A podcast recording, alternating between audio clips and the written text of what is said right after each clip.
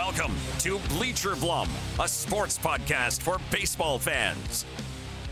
Now, the current master of banter for the Houston Astros television broadcast team, Blummer. All right, everybody in.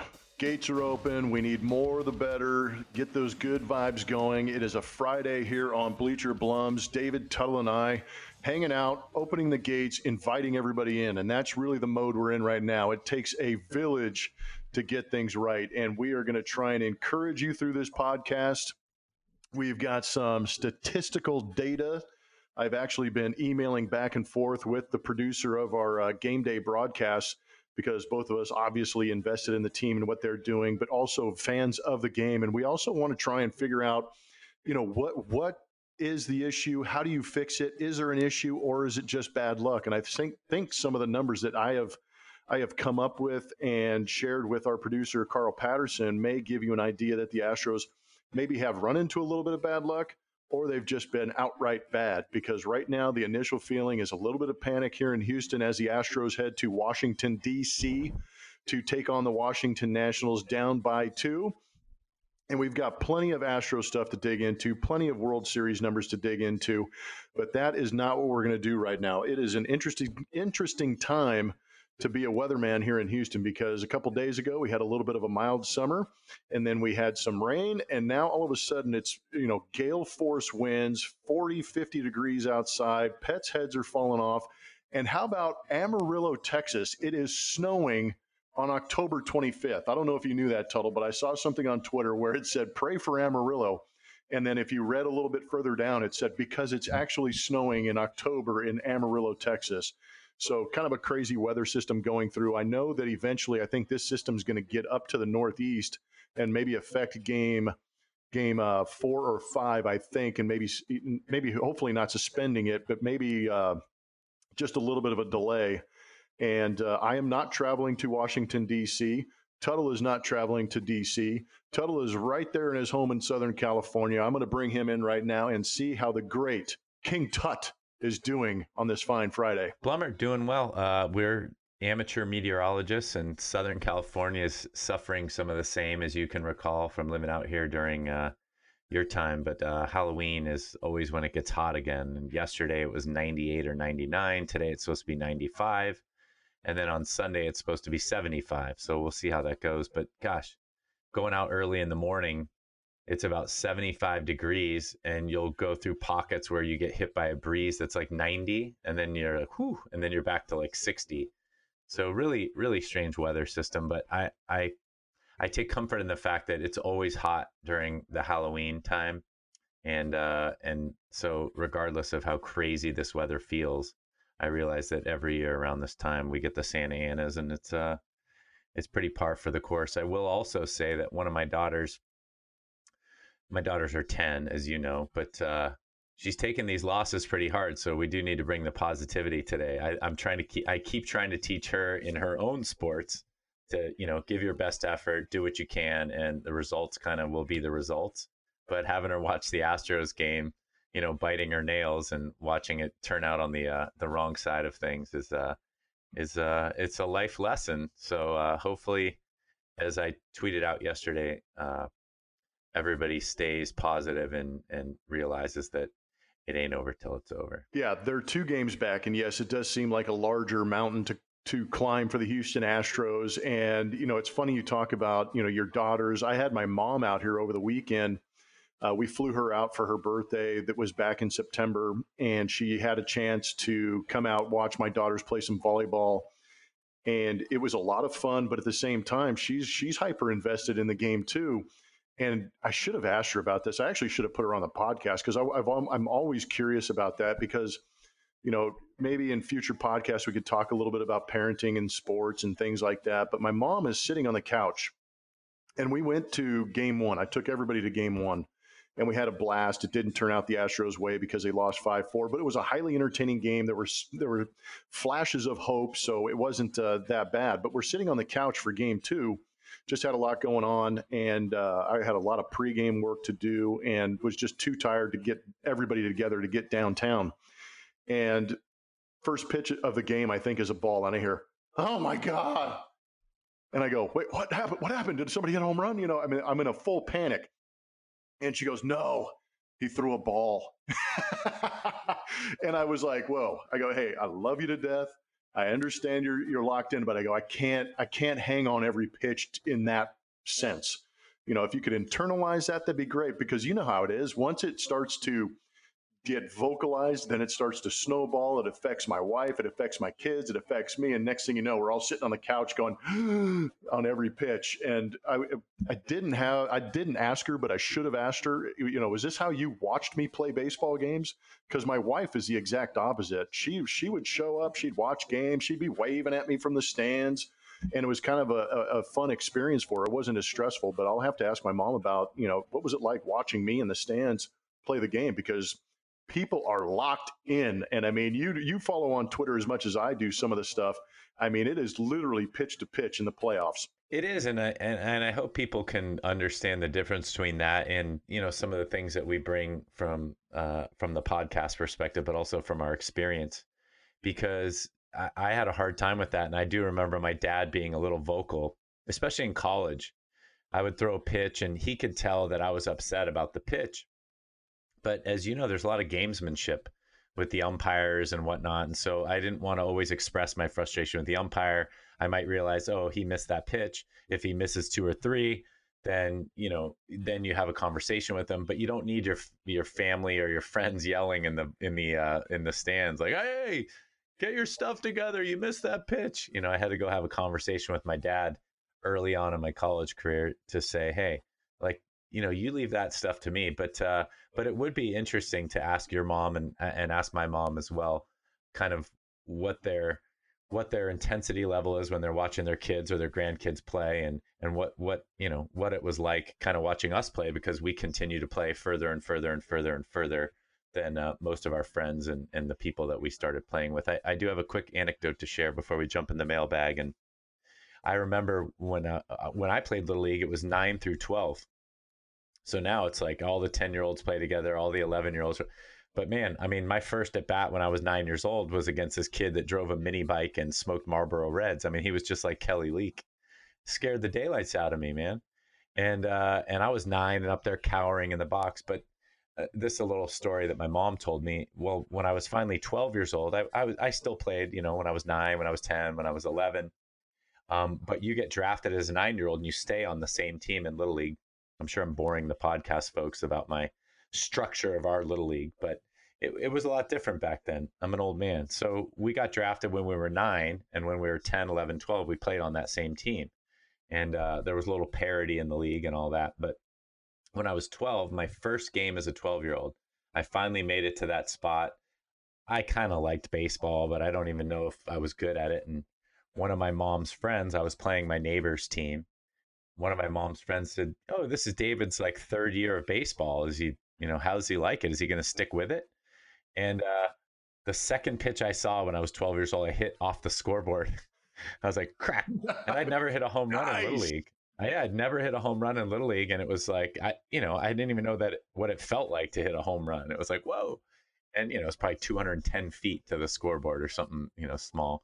Hit it off the scoreboard and uh, and my mom tells the story obviously because I wasn't there. She said, "Yeah, I think he might stick with it a little bit." But uh, but you know, I, I I don't ever remember her getting like you said pitch to pitch or all fired up. And I don't know. It'd be interesting to to ask them, and maybe we will get them on the podcast as the uh, as the off season uh, is upon us. Yeah, I think it'd be a lot of fun to hear those stories, and maybe they come up. You know, maybe that'll trigger some memories for, for them of watching us, and uh, that'd be a lot of fun to hear. And today was a, a, good day for me. I got off to an early start, taking the girls to school, and you know, looking for good vibes going into this game three with the Astros down 0-2, and fans have a tendency, you know, wear your favorite T-shirt, pair of socks, whatever it may be. But I really had an opportunity, and I've been threatening to do this on a lot of our broadcasts, is to go out and get a pair of boots. And I finally found a company here in Houston called Tejas Boots, T E J A S, custom boots, and I'm all in.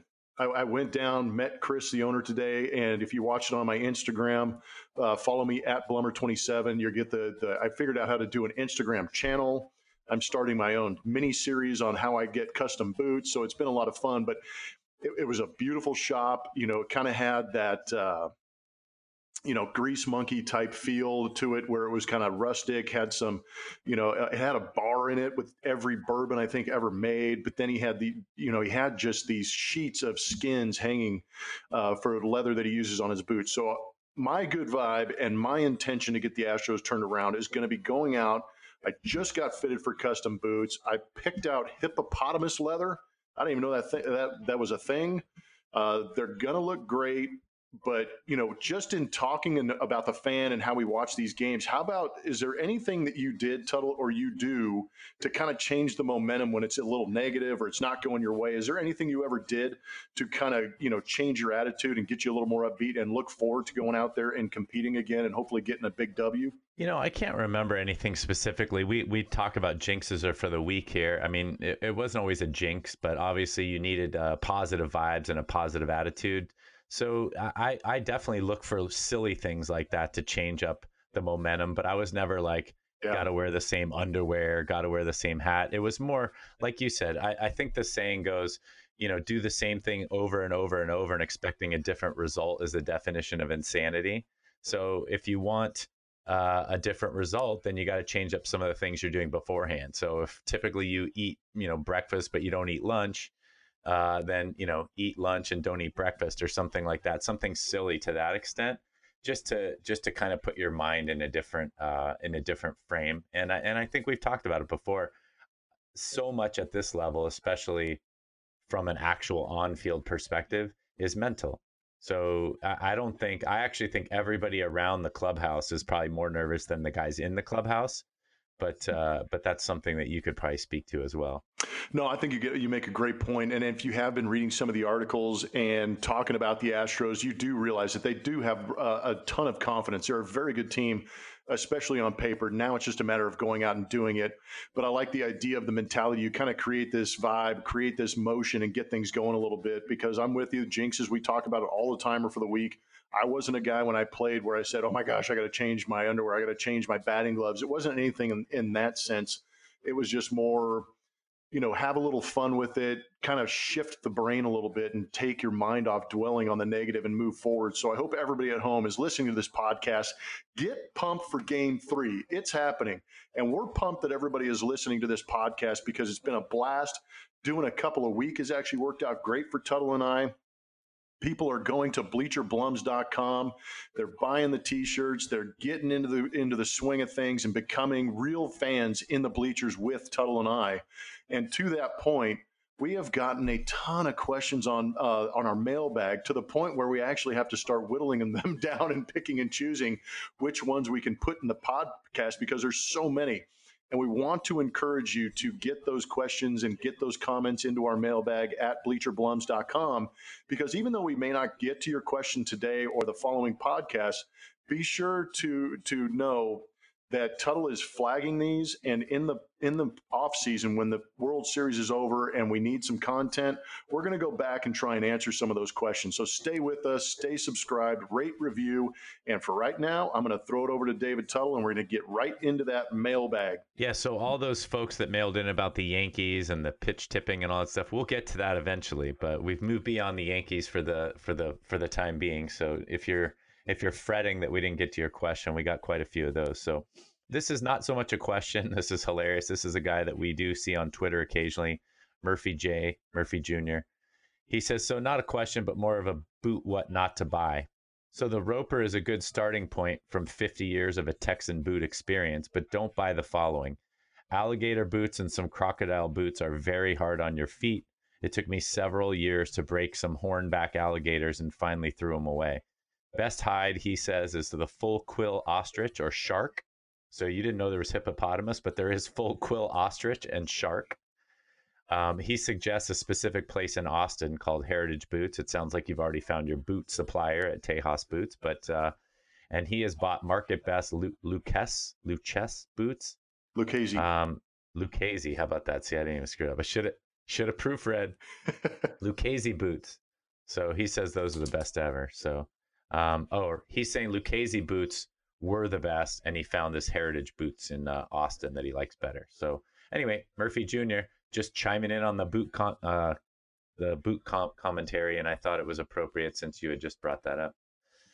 Uh, the next question, Jacob G. Hey, guys, first, I just want to say I love the podcast. Y'all are doing an amazing job. We think so too. Thank you. Uh, my question is Do you think Greinke, do you think Greinke would feel more comfortable being interviewed on your podcast? I would actually really like to understand more about him. Now, that's a tough question because you and I have talked a little bit off air and we have a little history there. But uh, I don't know if Zach would do our podcast. Yeah, I don't know either. And it, you know, it, maybe it would be a little more comfortable situation, maybe sitting across from a ball player. I don't know if if his issues with the media are because they are the media. I don't know if it's because they're not players or if it's a little more of a it's not a stricter environment, but it's a little more of a professional environment where you're answering some of these questions in the press conferences. So you know the camera's on, you know the spotlight's on you. And I think that's where he kind of has the issue. And it's interesting to me, you know, I don't know the full history to the extent that maybe other people do. I know that he had the social anxiety, um, maybe a little bit of a depression mixed in there. But I also know that baseball is the one place where he can seek refuge. And that's why he plays. He's on the field. Obviously, he's created a very good living. But I really feel that, you know, at the center of the diamond, with the attention on him, oddly enough, is where he's most comfortable. But again, you know, I feel like people who maybe have this issue or that I've been around that have had this issue, focusing on one thing really kind of takes their mind off the anxiety or the issue that's actually at hand. So I give Greinke a lot of credit for finding a way to adjust and compete in that environment where the the spotlight is so heavy. But here in the playoffs, obviously things uh, get get a little more attention. I'd be willing to ask Zach about it to see if he would be on the podcast because I've had reasonable conversations with him. It was kind of funny just to give you an instance about the interaction between Zach Greinke and myself when we traded for him and he was in Kansas City. I happened to be in the uh, dugout when he came out of the clubhouse. I said, "Hey Zach, you know Jeff Blum, good to see." you." And you could kind of see his head tilt a little bit, like, "Oh, I've heard that name." And uh, you know, explained to him who I was, that I played against him a, quite a bit. And he goes, "Oh yeah, he goes, "You have a tough time with the changeup," and I said, "That that's me. That's Jeff Blum."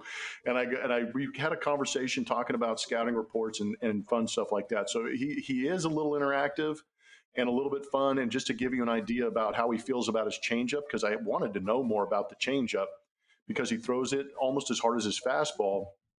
But he basically told me that he is holding it in that circle change grip and turning it over, really turning the wrist to the inside so that ball comes out the outside of the hand and creates that tailing down and away f- effect and down and into right-handed hitters. So he says he purposely tries to throw that as hard as he can because he feels he has better command of it and he and he feels it creates a little bit more deception off the fastball. But a good question. I wonder if Zach would be a little more comfortable right here in the office at Jeff Blum Studios to have a little bit of a conversation and get maybe his message out there. I think that's a great idea. Uh, yeah, I agree with you. Greinke uh, is an interesting guy, and I think maybe the podcast environment would be a way for him to uh, maybe articulate some of the things that make him different and unique. But I also think what makes him uh, a great pitcher is the fact that that's what he does. And you were saying that, you know, he's kind of single minded and he's got purpose and he goes out onto the mound. I mean, maybe being interviewed and being part of the team and part of the locker room and being on a podcast is not his strength.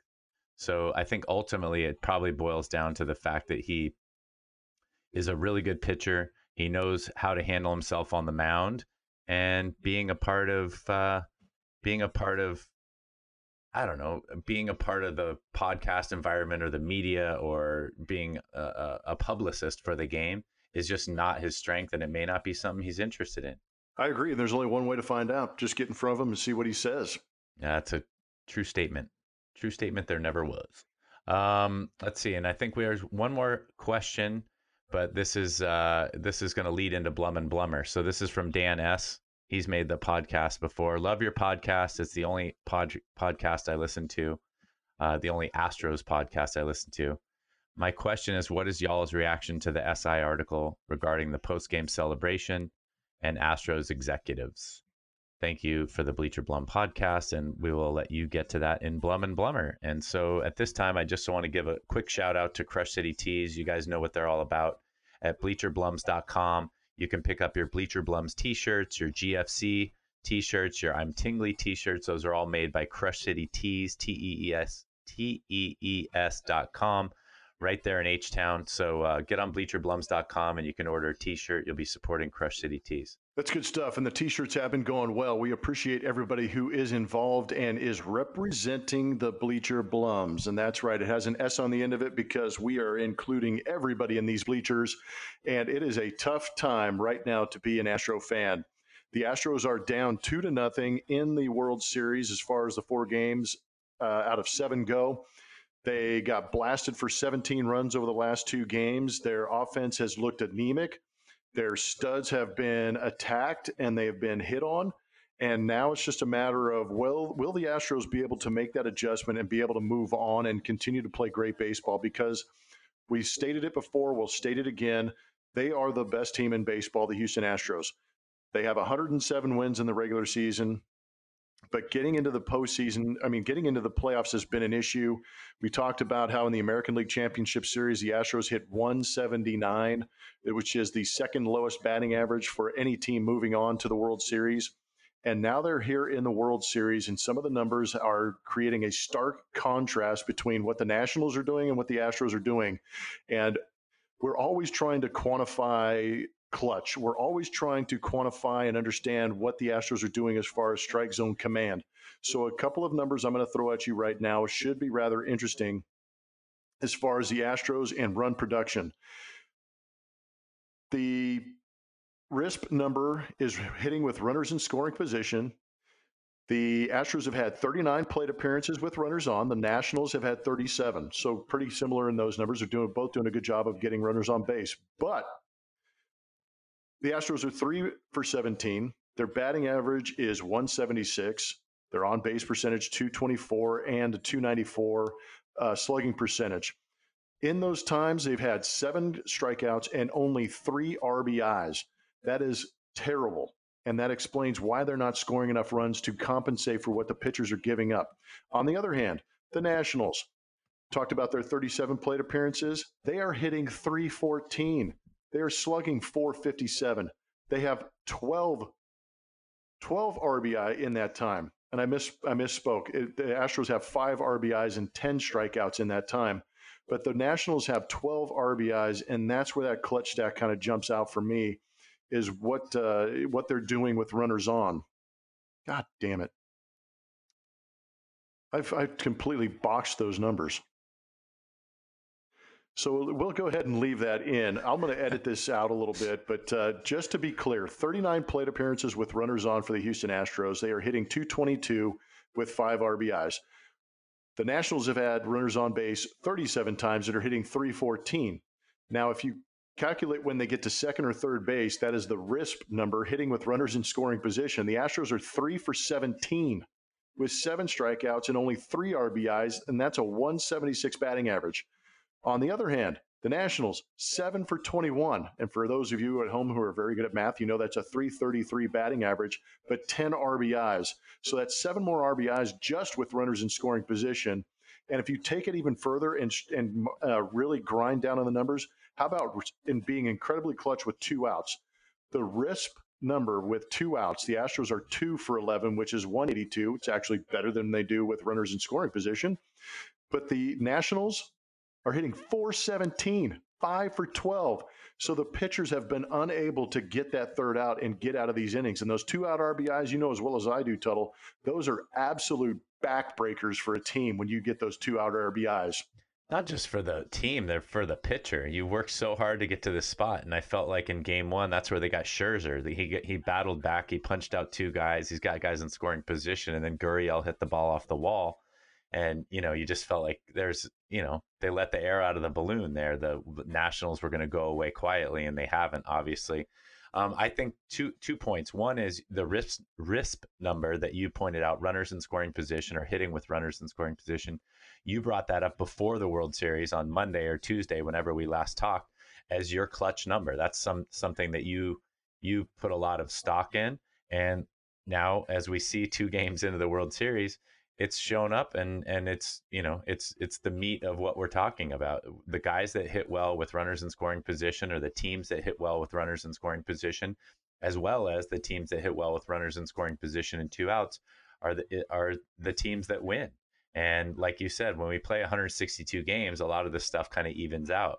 But in a short series, and certainly in these two games, the Nationals have had the upper hand by doing that.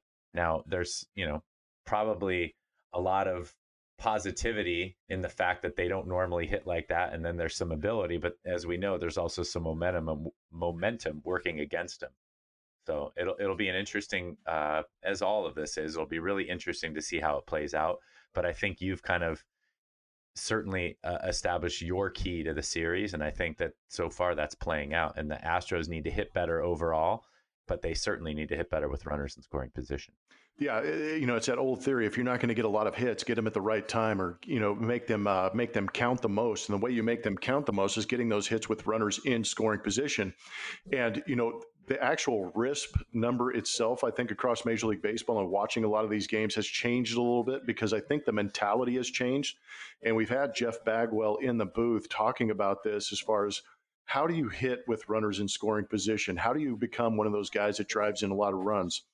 And you hear the term give up yourself or give up your at bat, but I don't think that's necessarily true. I think it's just a shift in idea.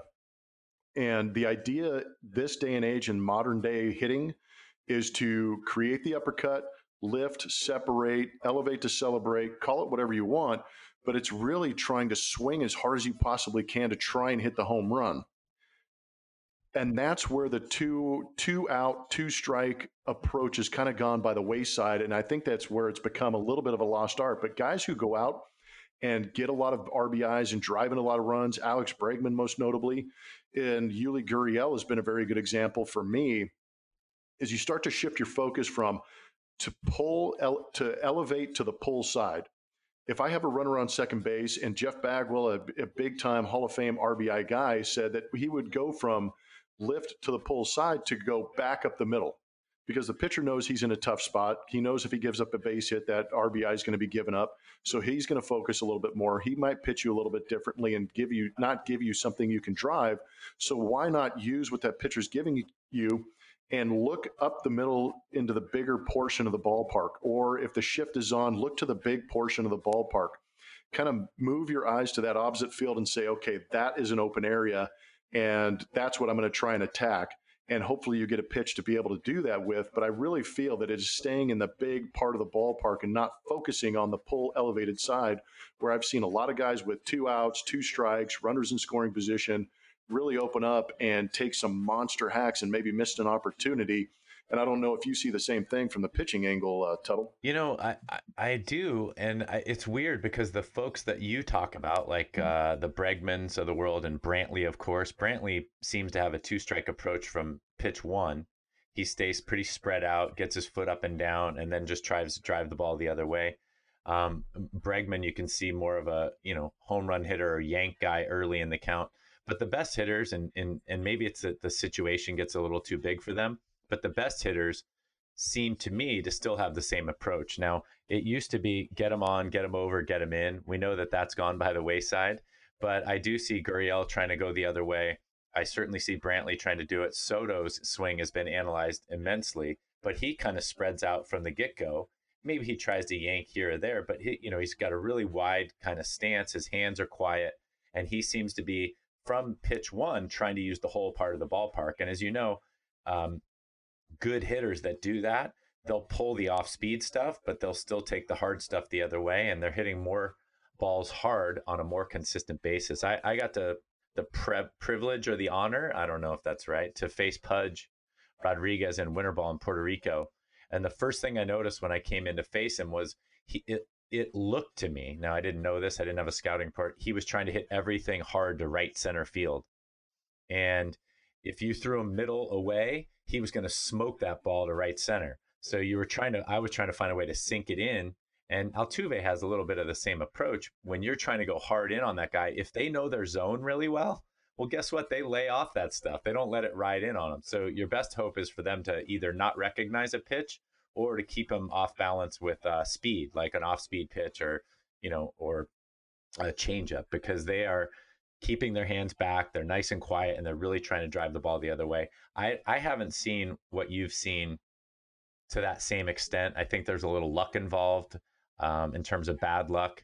But uh, and, and and I think, like you said, the situation can get too big for some guys, and maybe they're trying to do too much right? Instead of slowing it down and taking their same approach, they might be trying to do too much. Yeah, and that's understandable in this, uh, you know, these condensed series where so much is on the line. You do have a tendency to try and do too much. Number one, because you understand the the amount of pressure in the situation, but you also want to be the hero. It's only human nature to go up there in certain situations and say, I want to be the guy that drives in the runs and really turns this thing around.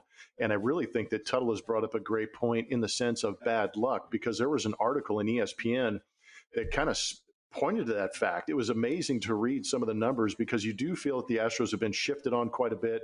And you also do feel that the Astros actually have taken some pretty good swings because we've seen line drives at, at players in the infield and to the outfield. And just to bring up a little bit about Yankee Stadium and how, man, that stadium is so small. You know, the outfielders are playing 15 feet behind uh, the infielders. So a lot of those line drives that you think are going to find a gap or be over the head and in front of the outfielder are caught in Yankee Stadium. But it's changed a little bit in uh, you know in the World Series, and the Astros, you know, on Wednesday we'll just take one game, and you guys know that I love following BaseballSavant.com uh, during the game but they do a good job of recording the expected batting average. And the way they do that is exit velocities, launch angles. They take a lot of the analytics and put it in an algorithm and it punches out you know the amount of times a player gets a hit with those certain velocities and launch angles. And the astros expected batting average on wednesday believe it or not sec- game two was 360 that's a pretty damn good batting average and that means guys are getting on base and potentially some of those being hits in runners in scoring position type situations so the expected, this isn't the actual batting average, the expected batting average was 360. And the Astros, in reality, during that game, went 9 for 37, which is a 243 batting average. Is that not insane? So now we go to the other side. The expected batting average for the Washington Nationals, 225 in game two. Guess what they did? They went out and went 14 for 40 for a 350 batting average. So that gives you an idea of good luck, bad luck. And it's kind of interesting that those numbers are bearing out, and that's why the Astros are not scoring runs. It's pretty incredible stuff. And I think it speaks to what you were just talking about, Tuttle, how it has been bad luck for the Astros pitching, good luck for the for uh, for the Nationals hitting, but bad luck for the Astros hitting. But I wonder how much of that is, you know, these guys giving up themselves, going the other way, like we talk about, or is it just bad luck on good pitches? Yeah, I, that's a great question. I will say this: I know this uh, this podcast tends to get a little pro Astro, but I will I, I will like to give some credit to the Nationals too. And I think that's the that's the kind of the the gambling part of it that we always talk about. Like, what do the odds say? And remember, this year Verlander lost once with the the greatest odds of against the Orioles, or Gerrit Cole lost once with the greatest odds of winning ever in a baseball game. And uh, I I just think the players play the game on the field. And we talked about this a, a, few podcasts ago, and certainly last podcast, that the Nationals are a really hot team right now. They have Scherzer and Strasburg, which are two of the best pitchers on the planet, just like uh, Cole and Verlander. And those games, probably in their mind, are 50 50. It's really about getting to the bullpen, which they did early um, in game one. And that game became very competitive towards the end. Obviously, there was some speculation about running out balls and doing this. And I think Springer thought he tied the game. But but here's the deal that was a close game. Um, that game could have gone either way. Same with the next game. We said that was going to be a tie game. It was two to two going into the seventh, and then three to two, and that game could have stayed close. So we end up having a lot of prognostication, a lot of after the fact type stuff. But I think if the Astros win tonight, um, the conversation will just shift back to, you know, kind of this is going to be a six or seven game World Series, and how do the Astros find a way to win it? But uh, I would not bet against the Nationals' momentum, especially after beating both Cole and Verlander at home. I think uh, a lot of folks outside of the Astros community would say that that's a team of destiny. So I don't want to overlook the Nationals. There's definitely good luck and bad luck involved in baseball, and we can talk about that in the offseason, right?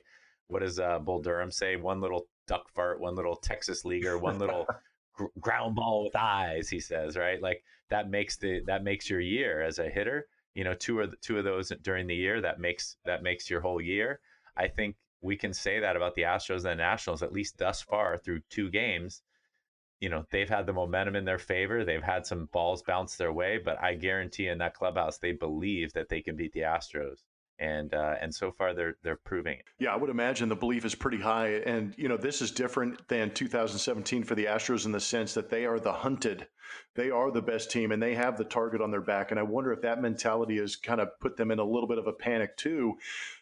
You know, as opposed to 2017 when they were the hunters. But I wonder if that has shifted a little bit, and maybe put them in a position they're like, well, the Nationals have everything to lose now. We're the underdog after two games, so let's go out there and play the best baseball we can. But at the same time, I don't think the Astros can go out there and say, oh, we got nothing to lose now. We're already down two nothing. I think that could be couldn't be further from the truth because I think and you know there's a little bit of fan in me and obviously i'm with the astros but i think it would be a disappointing series if the astros weren't able to make a series out of this and i had a friend talk to me the other day and you'll remember this being a Bay Area guy. How about 1990? when the Cincinnati Reds rolled into Oakland and just absolutely put a whooping on them. And we don't even talk about the Oakland A's of that uh, 1990 season. They were the best team in baseball. They had the pitching, they had the Bash brothers, and here came Eric Davis and the Cincinnati Reds and just blew their doors off in four games. And they were the World Series champions. So I hope it doesn't turn into a situation like that. But as much as confidence as confident as the Astros can be I think there's a little bit of worry in there, and they understand the momentum. They need to find a way to take that crowd out early in DC because they are going to be rabid, they're going to be loud, and like you said, when they when the Nationals take the field because they've earned this right. To your point, Tuttle, they have pitched well. Davey, Martin- Davey Martinez has done a good job in bringing in the right guys out of the bullpen, and they've gotten the timely hits they deserve to be in the driver's seat. They deserve to reap all the benefits and understand that they are the team to beat right now. But the Astros need to score early and often to shut down that crowd because it's going to be raucous and rightfully so. Yeah, I, I completely agree. And I, I, actually had this conversation uh, after our podcast. No, before our podcast. No, no, it was after our last podcast because we hadn't seen any games in the World Series. I had this conversation with a friend of mine about um, uh, about what Davey Martinez was going to do had he not had it not worked out in game 1. I mean, he was he was already at his wits end by, you know, bringing in Doolittle in the 8th inning. If Springer's ball did get out of the yard, he had nobody else to bring in. I mean, he would have had to go to Rainey and he would have gone, but I yeah. think he didn't have a backup plan and we've talked about that on this podcast. Sometimes not having a backup plan is a good thing for the team with nothing to lose. And I think we talked earlier in this podcast about momentum and you know, jinxes are for the weak. What do they do to change up their luck? I agree with you. I don't think they can just throw their hands up and say, all right, well, now we're the underdog. But I do believe that they're going to just change kind of their approach or change their mentality, change something up today and yesterday, uh, or yesterday and today to just kind of be a little more relaxed and find a way to just win one game. And and they always say that, right? The the the top of the mountain you got to get there one step at a time. I mean they can't win four games they have to win one game and i'm sure that's where their mindset is right now. Yeah and game three should be an interesting one for the astros because if they stay in the same rotation using that game four as a bullpen day game three could be very interesting. They need Zack greinke to go at least five six innings to push that bullpen back because if game three turns into a pseudo type bullpen day and they have to use guys and then back it up and have a bullpen day on game four might put a little, little extra stress on a guy like Jose Urquidy where they'd have to get some more innings out of him. And who knows what that's going to do because Urquidy looked great. Is he going to look great again? We have no idea. That's why you go out there and play. Uh, so game four is set to be a bullpen day. And then you've got decisions to make on bringing back Cole, Verlander. You know what situation, what rotation do you put them in? But these next two, these next three games are must win games for the Astros, obviously, but they have to win two. They have to at least get back to two games before they uh, try and even think about deciding to bring this thing back to Houston to try and stretch it out to six or seven, where they have to go in order to make it a winning World Series for the Houston Astros. They are definitely behind the eight ball. They're in a tough spot. I don't. I wish I could say right now or prognosticate or anticipate, but as good as the Nationals have been playing, I am concerned. And I know a lot of fans don't want to hear that from me because throughout the course of the season, I try and be as positive as possible. But the reality of it is the Nationals are playing well. Their rotation sets up nicely. Anibal Sanchez, who's going to take the ball uh, uh, tomorrow, not tonight. I think tonight. Okay, so Anibal Sanchez tonight, Patrick Corbin tomorrow. Sanchez has a ton of confidence going into this thing. He went seven and two thirds, no hit baseball the last time he was out there. And Greinke, to be honest, you don't know what you're going to get from him. He could be lights out, or he could give up four or five. But I think if the Astros can get six quality innings, give up three earned runs, and have the offense show up, it would be a big deal. But I'm not going to sit here and go, man, uh, the Astros are going to take the next three, no problem. To be honest, Tuttle, I hope that we are talking about the World Series when, it comes Monday after we take the weekend off. Yeah, I, I would uh, completely agree with you. And, and let's go back to my my. I hate to keep bringing up my betting style since I don't have a lot of statistics to back it up. But you have a 107 win team in the Astros. The Dodgers were a 106 win team. Uh, the Yankees were a 100 win team. Those three teams, you know, obviously the Astros are still in it. The Nationals have no fear. They're a 93 win team, and as I pointed out last podcast, they went you know 74 and 38 to finish out the year, which is pretty good numbers. The bottom line is they don't fear anybody, and to your point, I, they should be nervous. I mean, I, I don't mean taking the field nervously, but the momentum has certainly shifted. I think prior to the series, even though the the Nationals, as we pointed out, had some momentum because their pitching was so solid. They were using a short staff, you know, five, six, seven guys to get all the outs and and you know and you didn't know what their offense was going to bring whereas the astros have a deep lineup and and the two big guys at the top of their rotation. And honestly right now i feel like the astros need to play a little bit more like the nationals have been playing in the sense that aj probably has to manage a little differently meaning if Greinke's struggling in the third inning bring in whomever. If he's got cole on his side day for two innings bring in Gerrit cole for two innings and then bring in osuna in the seventh inning. I mean they should play with a little more desperation and get the best players on the field during the best time. And to your point, I, I don't think that's a panic button. I just think that's what the other teams do. The Dodgers tried to do it. Um, they skipped Jansen, obviously, at the end, and that was tough. But they try and get their best guys in the game, whether it be too early or not. The Nationals, of course, are doing that. The Yankees certainly do that, bringing in Chapman in the seventh inning or the eighth inning. I mean, this is the time of year when everything counts. And I believe that uh, they probably, without acting desperate or being overly uh, cautious or nervous, they need to start, uh, you know, they need to start getting every each and every out and treating it like it's precious. Yeah, we are at the win at all cost point right now, to Tuttle's point, and I agree. You can't start manipulating things. You've got to go out there and manipulate wins. That's what it ultimately comes down to. That's going to do it for the Astro Talk. Tuttle, what have you got for me today? Because going into the weekend, we need some what'll Tuttle say.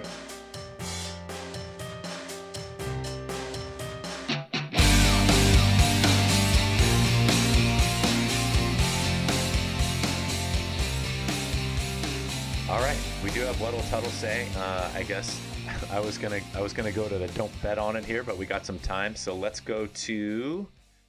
You know, this is a simple one. This is really easy. Uh, Uh, you know what? Should I keep it baseball related? Let's see.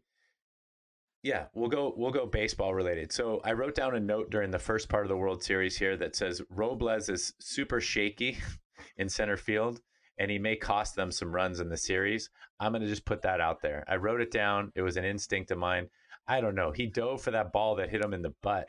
I mean, I guess he got the back of his leather on it, and then he ran over to the gap, and he looked like he couldn't see the ball. I, I, I feel like that guy's going to cost the uh, Astros some runs. So that's a statement, obviously. The other thing I had was quality control coach. I heard that a few times this week.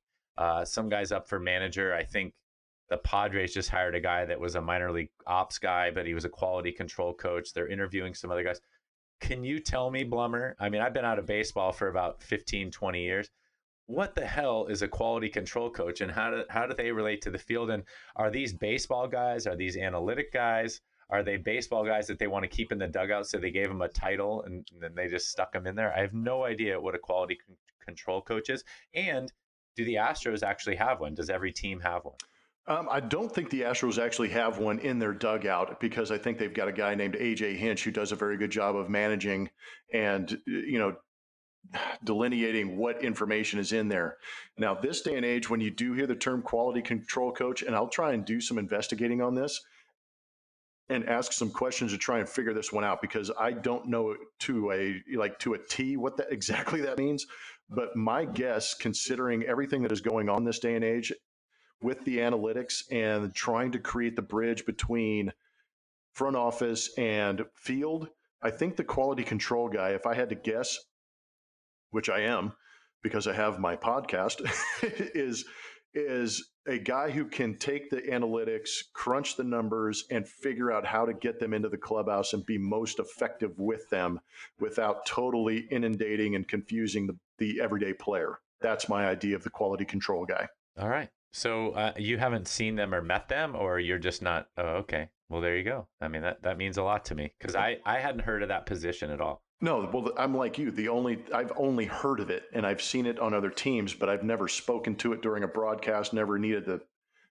I, I if you know, I it's probably on my I'm bad on my part because I didn't investigate it, or it could also be the old school ball player. I mean, it's like who the hell needs a quality control guy? You know, it's like the sideline guy in football pushing everybody back and make sure you don't get a sideline infraction. I don't know. That's what I initially thought it was, but I think the more I think about it, I think it's the guy who can break down the numbers and make them fit into the today's game. Yeah, I think that's probably right. I, I, I, guess I could probably Google it as well, but I just heard a guy, a couple of guys that were up for manager managerial spots. As we know, it sounds like Joe Girardi's going to get the Phillies and Maddon got the Angels, and but I just kept hearing these guys saying, "Oh yeah, he's within their organization. He's the quality control coach." And I just thought, "Whoa!" I guess if I became a quality control coach, I would know what that is. But I, I'm always wondering if it's a if it's a baseball guy or an analytics guy, or as you said, a guy that can translate uh, what they're sending down from the front office onto the field, which actually probably this day and age would be a relevant position. It's just something I hadn't heard of uh, until they they started interviewing for these managerial openings. So I appreciate you sharing that. I threw that at you without any sort of uh, tea. So that's you. That that should be it for what'll Tuttle say. I got some stuff for don't bet on it. You want me to jump into that? Yeah, bring it, man. It's about that time because we're heading into the weekend. We need these numbers. Bring it, Tuttle. Don't yeah. bet on it. Yeah, what'll Tuttle say? What'll Tuttle say is, you know, very similar to "Don't Bet on." It. It's just listening to my voice talk about a different subject. So, uh, as we know, I'm a 66% or 66.7% gambler. I'm gonna try and get all three one of these weeks. I'm gonna give you one college game, two pro games. That seems to have been working for me. Uh, I do live here in Southern California, but my wife happens to be a Bruin alum, so I'm gonna take Colorado plus 13 and a half against USC. USC won on the road big last week at Arizona. Colorado's looked terrible. So, you know, that's always my formula for USC won big on the road. They have to go up to Colorado. So I'm sure there's some elevation there. And then USC has to win by two touchdowns. I'm saying Colorado keeps that game close. And we'll take Colorado plus 13 and a half. My other games are the New York Giants plus eight.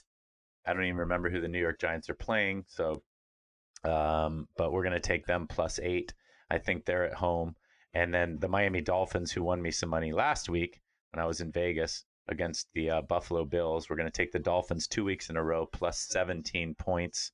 So Miami plus 17. They're playing Pittsburgh without Ben Roethlisberger. Mm. So I figure Miami can Miami can keep it closer than 17. So those are my three picks: Colorado plus 13 and a half, your New York Football Giants plus eight, and the Miami Dolphins plus 17. Folks, don't bet on it. Beautifully done, Tuttle. Uh, I like it. I hope you continue to play at that 67 percentile because that is incredible. But uh, we're going to move on to Blum and Blummer. Huh. I expected the Rocky Mountains to be a little rockier than this. I was thinking the same thing. Geoff Blum's. Full of shit, man. And in Blum and Blummer, it's going to be a little bit of that controversial topic, and I'm not going to get too in depth on it because number one, because I, I I don't know enough about the situation, and number two, I hope it goes away. It, it was an ugly scene.